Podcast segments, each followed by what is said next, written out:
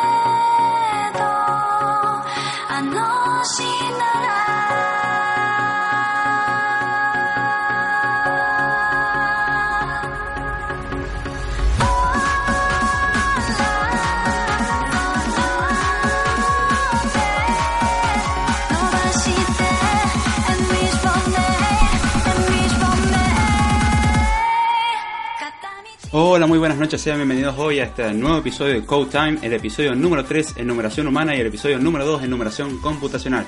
Sean hoy bienvenidos a este podcast, este nuevo episodio, este podcast de programación que está enfocado desde un punto de vista un poco más humano, más simple de entender para las personas que no tienen experiencia y para el que sabe quizás aprender algo que no sabía, porque como está bien dicho, uno no puede saber todo y nunca termina de aprender, así que comencemos con este podcast.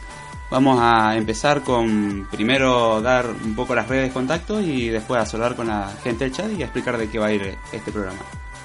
Eh, si me quieren seguir pueden seguirme en arroba David en Twitter. Si quieren enviarme algún correo electrónico para alguna sugerencia, algún tema que les interese, algo en particular, pueden hacerlo mediante mi correo electrónico davidgiordana0 arroba gmail.com y bueno, esas son las redes de contacto, así que comencemos con el podcast. En principio voy a saludar a la, a la gente que está acá en el chat. Voy a saludar a acá a Gabriel, compañero amigo mío, lo mismo que Maximiliano Iberborde, a Giovanni, que nos está saludando, a Vanero Geek, que también está acá, agradecemos por estar acá, a Albano Nardi, primera vez en el podcast, a Guillermo Juse, bienvenido, a ver a quién más tenemos, a Framer, hola Framer, ¿cómo estás? Y a Damiana, que lo tenemos, a Ale Ojeda, saludos, ¿cómo le va chicos? Acá tenemos a Luis Pérez, Wow, tenemos un montón, mucho movimiento en el chat hoy. Les agradezco por entrar a este podcast, así que bueno, comencemos. Vamos a ver en principio a qué va a ir enfocado este episodio. Hoy voy a distanciarme un poquitito de lo que es la teoría, mejor dicho, la teoría enfocada a la programación o la práctica más bien enfocada a la programación con lenguajes de programación para irme un poco más a un tono teórico de algo que en principio puede parecer inútil, pero aplicándolo bien puede tener muchos usos y permite entender muchas cosas. A ver, acá voy a saludar a, Peliano. Hola Isra, ¿cómo está? Movimiento Geek. Hola Gaby, ¿cómo está? Su episodio, el podcast empieza después del mío. Eh, acá los chicos hablan. acá dice Guille Juse, soy tu fan. dígame qué tal se escucha, si se escucha bien, se escucha mal, se escucha alto, se escucha bajo, dígame. Y bueno, vamos a continuar con, con el episodio. Hoy quería tocar un, algo más teórico, enfocado a algo que en principio puede sonar incluso intimidante, que es la arquitectura de von Neumann. Y ahí es cuando uno dice, ah. ¿La qué? ¿Y de qué me sirve a mí esa cosa con nombre raro en lo que es la computación? Básicamente es un modelo el cual siguen las computadoras de hoy en día y el entender su funcionamiento ayuda un poco a optimizar y a mejorar el funcionamiento. Acá dice Isra que se escucha bien. Acá dice Guille se escucha muy sexy. acá dice Framer se escucha bacán. Eh, gracias a todos por estar acá, así que eh, vamos a continuar. Este en sí es el primero de tres episodios en los cuales yo quiero abordar lo que es la arquitectura de von Neumann. Es un tema muy amplio que no se lo puede abarcar en su totalidad en un podcast y en tres podcasts tampoco. Pero quería dar por lo menos una noción para entender el cómo funciona esta arquitectura tan importante, no tan famosa, porque en sí uno le dice en arquitectura de von Neumann y que qué es, qué es eso. Eh, así que mm, Vamos a continuar con eso. Acá dice Álvaro Nardi. A ver si con eso aprobar arquitectura. la arquitectura de von Neumann fue uno de los temas que vimos en la arquitectura de computación. Eh, así que, bueno, vamos a continuar. La arquitectura de von Neumann es una arquitectura, un modelo, el cual muestra el funcionamiento de una computadora mediante componentes bases y cómo interactúan entre ellos, que son el procesador, la memoria, eh, lo que sería mm, elementos de entrada y salida, periféricos, como los conocemos, y buses de datos. En sí, entre todos esos componentes trabajan en un conjunto para hacer que básicamente funcione ese aparato tan maravilloso que incluso estamos usando ahora, que es la computadora. Eh, acá saludo a Mistega que está entrando. ¿Cómo estás, Mix? ¿Todo bien? Así que bueno, vamos a, a continuar. Hoy vamos a enfocarnos en sí en uno de los componentes esto está pensado para ser visto en tres episodios, que uno va a ser los procesadores, que es este, la memoria, que es el siguiente, y lo que es la arquitectura von Neumann en sí, que es el tercer episodio. Puede que se extienda un poco más, pero la idea es que vaya con esto. Acá dice Guille Juse, que bueno, menos mal que dejé la carrera, ahora tengo un resumen. Guille fue un compañero mío de, de la universidad, para el que no lo sepa. Acá dice Giovanni RG. Y aparte de arquitectura puedo aprender albañilería. bueno, continuemos. Hoy vamos a enfocarnos en lo que es el procesador en sí.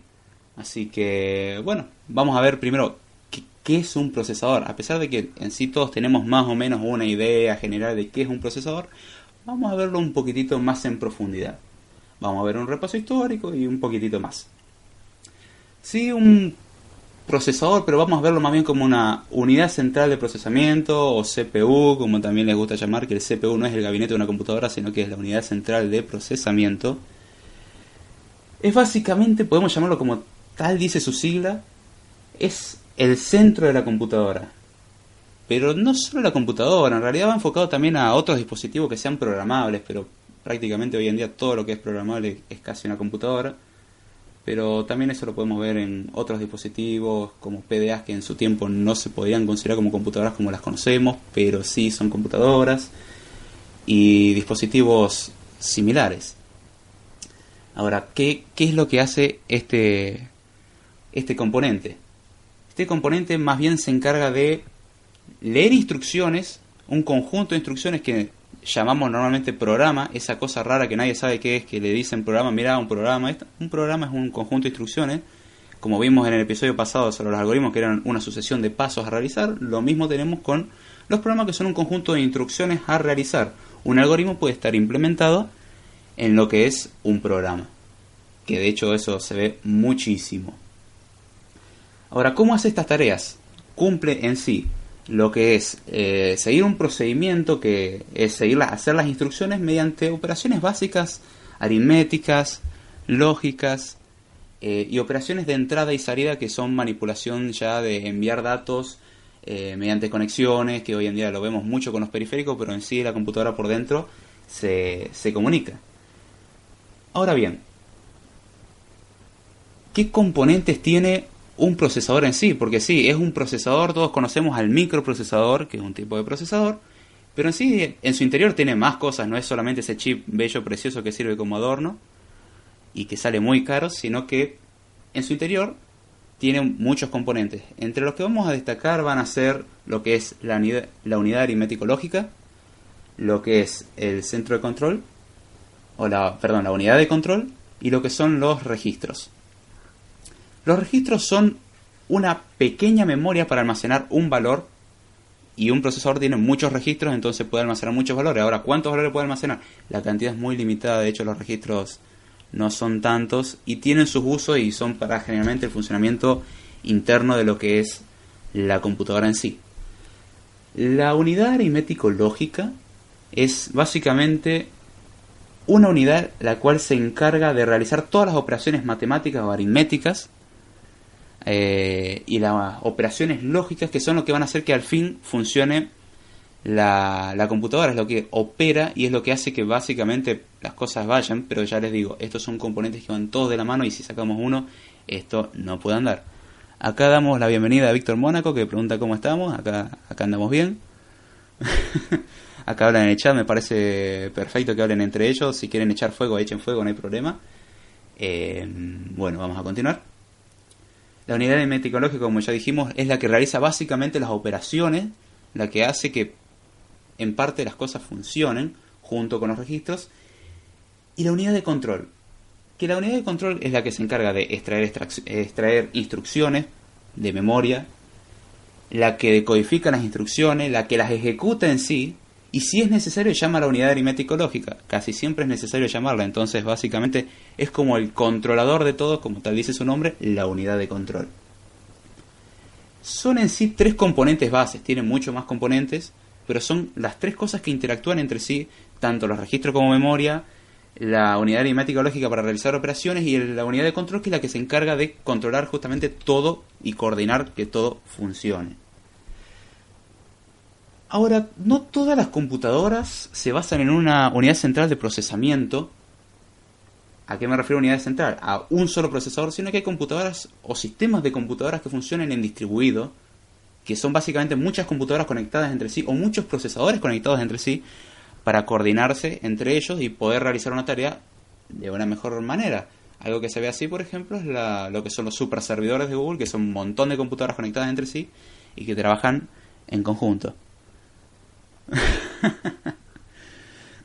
acá, acá en el chat están conversando entre ellos. me parece bien, chicos, que hablen. Eh, y como ya vimos, la computadora no solamente es una unidad central, como lo dice, sino que puede estar distribuido entre muchos componentes. Ahora bien, ya vimos lo que es una unidad central de procesamiento. Ya vimos lo que son los componentes, qué es lo que hace un procesador. Ahora vamos a ver un pequeño repaso histórico para entender un poco cómo funciona eh, lo que es el procesador. Acá estoy viendo que Gaby está queriendo trolear. Me parece perfecto. Métanle nomás chicos, anda metiendo muchos números, así que eh, metan con el troleo que no, no hay ningún problema, acá es bienvenido. Mientras que no se maten entre ustedes y si se matan, bueno, ¿qué se le va a hacer? Vamos a ver un pequeño repaso histórico. En principio en los años 40 lo que había lo que había en desarrollo eran computadoras ordenadoras de programación fija. ¿Qué me refiero con esto? Las computadoras tenían que estar programadas para un uso predeterminado solamente para ese uso y estaban cableadas y estaban soldadas, cuestión de que esa computadora solamente servía para eso, como una calculadora. ¿Una calculadora para qué sirve? Para hacer solamente cuentas, no puede hacer más. cosa que una computadora puede hacer de todo. A esta computadora, una de las más famosas que se la conoció fue la ENIAC. En sí se quiso hacer una computadora que permitiese tener un programa almacenado, de lo cual es la idea que uno pueda modificar, pero por faltas de tiempo y presupuesto se, se quiso hacer, vamos a hacerla rápido, necesitamos esto que se usó principalmente para usos de guerra. Pero al mismo tiempo, antes de que se empezara a construir esta, un, una gran persona en lo que es la ciencia de la computación, matemática y otros aspectos, que es John von Neumann, hizo un pequeño ensayo sobre lo que sería una arquitectura computadora y un diseño de una computadora que es llamado actualmente el diseño o la arquitectura de von Neumann, la cual es lo que utilizamos hoy en día. Él, años posteriores, desarrolló esa computadora, que es la que se conoce como la EDIVAC. Esa computadora tenía la característica, a diferencia de la ENIAC, de poder almacenar programas en, un, en una memoria interna, y entonces uno a la hora de querer hacer otra tarea, no tenía que recablear todo, lo cual era un dolor de cabeza, sino que simplemente lo que tenía que hacer era hacer un programa que era mucho más simple, a pesar de tener su complejidad, era mucho más simple. Acá dice Framber, si se meten lo grabamos, lo subimos a YouTube y ganamos dinero.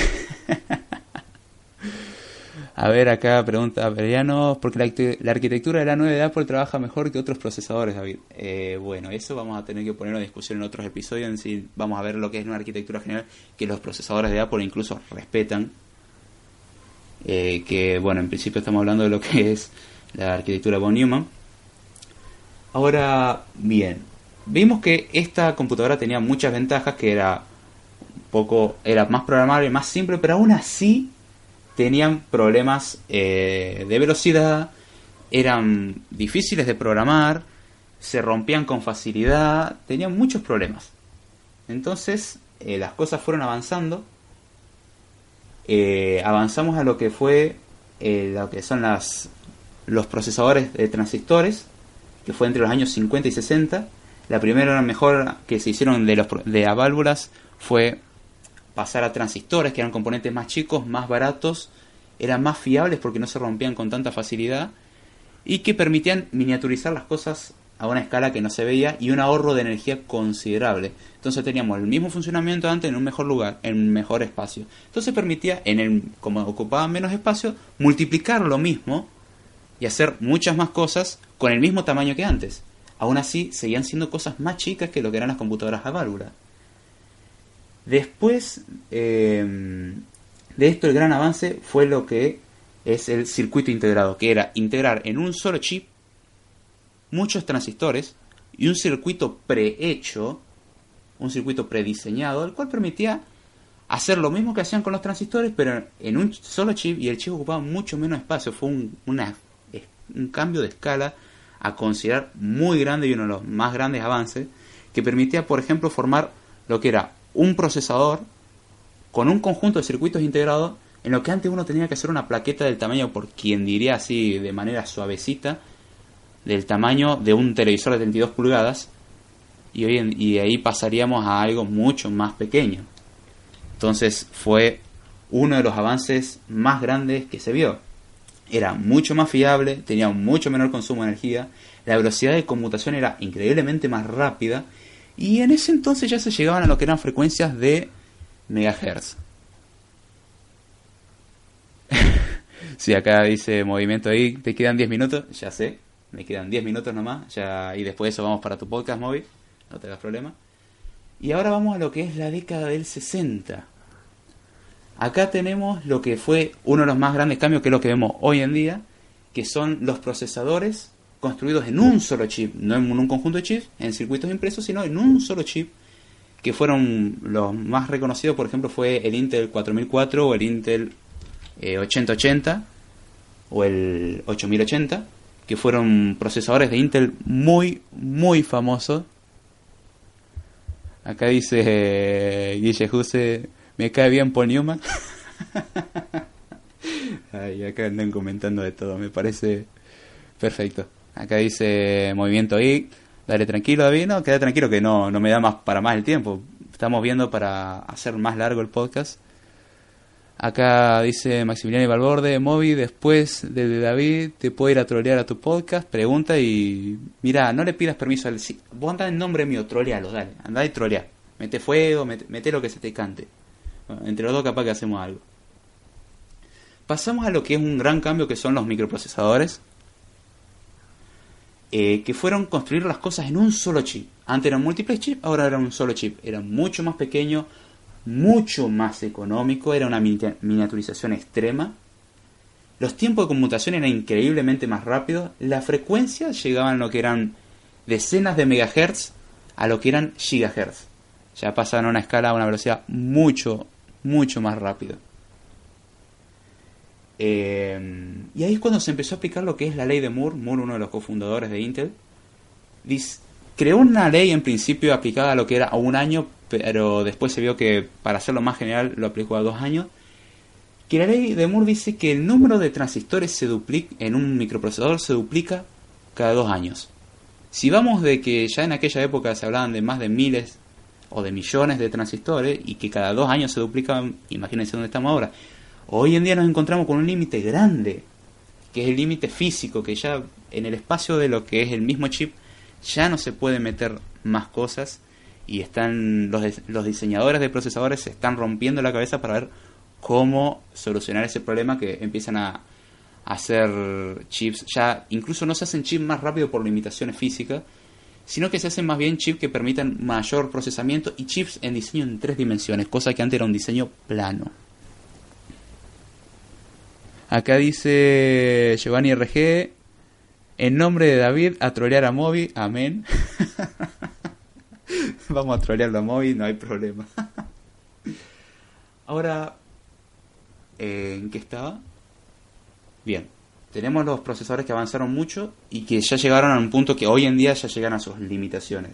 Es sí, los procesadores cambiaron mucho, avanzaron mucho, pero realizan básicamente las mismas tareas, que es el mismo diseño de antes, cambiaron mucho en su diseño, pero el funcionamiento es el mismo aplicado a algo increíblemente más grande. Es agarrar un circuito y básicamente pegar uno al lado del otro millones de veces para obtener lo que tenemos hoy en día, que es básicamente lo mismo. Y una computadora, como ya dije, no es capaz de hacer grandes cosas. Hace sumas, restas, multiplicaciones, división, operaciones lógicas. Y todo eso logra lo que nosotros podemos ver todo el tiempo.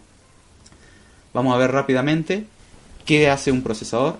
Un procesador hace tareas de lectura, el fetch, como se lo llama en inglés, que es el obtener la siguiente instrucción, desde hay uno de los registros que se llama el contador del programa, el cual tiene una dirección de memoria que vamos a explicar. Dirección de memoria, acá está entrando Maru. Hola Maru, ¿cómo estás? Llegué tarde, pero acá dice, me parece perfecto. Con, estar acá a mí la verdad que me hace muy feliz. Así que vamos a seguir. El fetch, que es la tarea de lectura. Eh, ya me estoy quedando sin tiempo, así que voy a ir rápido. Esto lo vamos a profundizar más en el capítulo con Newman, en el cual se lee la instrucción a realizar. El decode o decodificación, que es básicamente el agarrar una tarea y dada la instrucción ver qué es lo que tiene que hacer, el execute o ejecución es justamente ejecutar la tarea y el write back, que es la escritura, que es básicamente cuando uno modifica registros, eh, empieza a tocar memoria para eh, poder realizar las tareas en sí. ¿Qué puede en sí la arquitectura interna de un procesador, qué puede limitar? Que uno ve 64 bits, 32 bits, que esto es mejor puede provocar muchas limitaciones y eso es algo que quiero ver cuando veamos el capítulo de, de lo que es procesadores, de procesadores, de, eh, de lo que son números enteros y el sistema binario para ver las limitaciones. Acá dice Iván, hola compañeros, bienvenido Iván, ¿cómo estás? Eh, que pueden determinar una breve descripción, porque ya le digo, esto era para saber qué era un procesador y acá estamos ya viendo temas un poquitito más alejados. Eh, que es, puede afectar a la cantidad de números que puede representar, a la cantidad de memoria que justamente los procesadores de 32 bits se quedaban en 3 GB o en 4 GB que podían procesar de RAM y ya no podían meterlo más. Vos podías tener 16 GB de RAM en un sistema de 32 bits y solamente procesa 4 GB o 3.33 o 3.2 GB más o menos. Y eso era una limitación bastante grave, cosa que se resolvió con los 64 y que ahora tenemos para meter mucha, mucha, mucha RAM se va a llegar eventualmente, pero sigue siendo una cantidad descomunal de RAM. En sí estas son limitaciones que tiene, pero hay formas de solucionarlo, hay transformaciones internas, el, el funcionamiento del procesador es increíblemente complejo y acá lo estamos viendo de una manera bastante recortada. Perdone si no nombro tanto los comentarios que me estoy quedando ya sin tiempo, ya, ya se me va el bondi. En los últimos tres minutos tratamos de llegar a los 800 comentarios, pregunta Maximiliano Ibalborde. No, Maxi, no traten de llegar a los 800, traten de llegar a los 1000. Si van a llegar algo, lleguen a los 1000, che. si ustedes quieren meterle desde ahora, métanle nomás, yo les voy a echar una manito más adelante. Eh, en sí un procesador es como quien diría escalar, dígase un procesador tiene un reloj que es el que coordina las acciones y el reloj indica cada cuánto se realiza una instrucción. Aún así no significa el funcionamiento escalar ideal es realizar una instrucción por ciclo de reloj. Por eso vemos que los relojes tienen, por ejemplo, eh, 3 GHz, que es realizar eh, 3.000 millones de operaciones por segundo. Pero eso no suele pasar, suelen ser subescalares y realizan menos de una operación por ciclo. Entonces ahí se desperdicia y hay recursos para poder eh, aprovechar el procesador que es empezar a leer la instrucción que se llama piping, que eso lo vamos a ver en un futuro episodio de optimizaciones. Y, y en sí el procesador tiene muchas, eh, muchas mejoras, muchas mejoras de rendimiento, los compiladores hacen su trabajo. Eh, en sí son algo increíblemente complejo. Hoy la idea es ver lo que es un procesador, los componentes básicos que eran la unidad aritmético lógica, los registros y la unidad de control, que lo vamos a ver eh, un poco más detallado algunas cosas que hace el procesador, pero ya en conjunto con lo que es la memoria y ya viendo la arquitectura de von Neumann. Y también hay algo que no nombré acá, que es lo que se va a nombrar en el próximo episodio, que va a ser memoria. Eh, acá dice Guille Juse, aguante David. acá dice Maru, lo esperamos un movimiento y excelente, en un toque estamos ya por allá. Eh, algo que no nombré en este podcast y fue a propósito fue la memoria caché, porque en sí vamos a ver lo, que es la memoria caché en memoria, no en procesador, a pesar de que en parte está en el procesador, la idea es verlo en lo que es memoria. Ya vamos por los 470 comentarios, métanle que faltan pocos minutos ya, así que aprovechen y metan fuego, que quedan 3 minutos de episodio. Y bueno, más o menos con esto ya vamos a ir cerrando el episodio de hoy. Les voy a agradecer a todos que, los que estuvieron acá en el podcast. Eh, tengo que agradecer a los que están acá en el chat, agradecer a los podcasters que me apoyaron y que yo los escucho y que los apoyo, que son, a ver, perdón si me olvido de alguien, eh, Movimiento Geek, que ahora empieza su podcast después del mío, así que vayan para allá.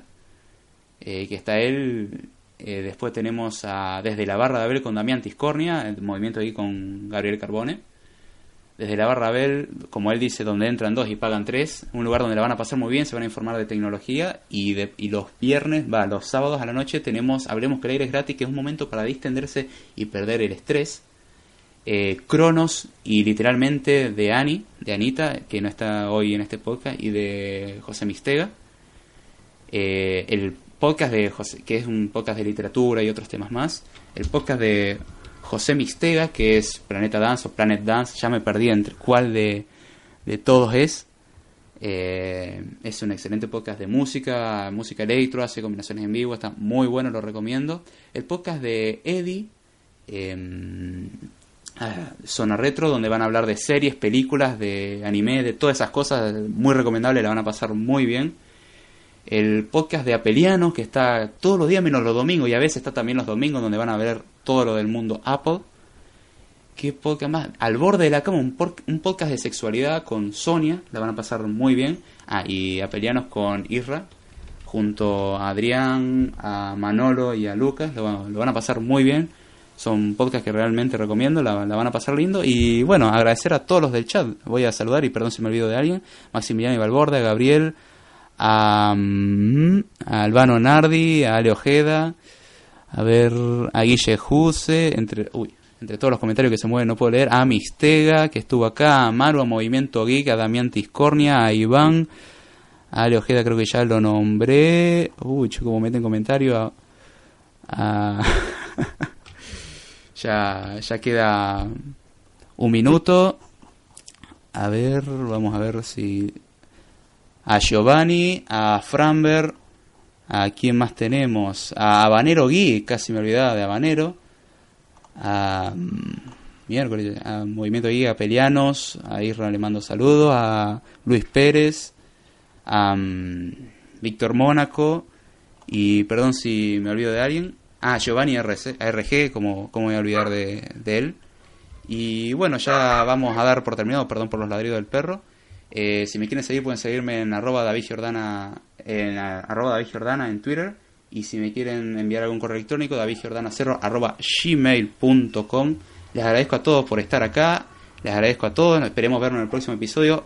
Y será hasta la próxima.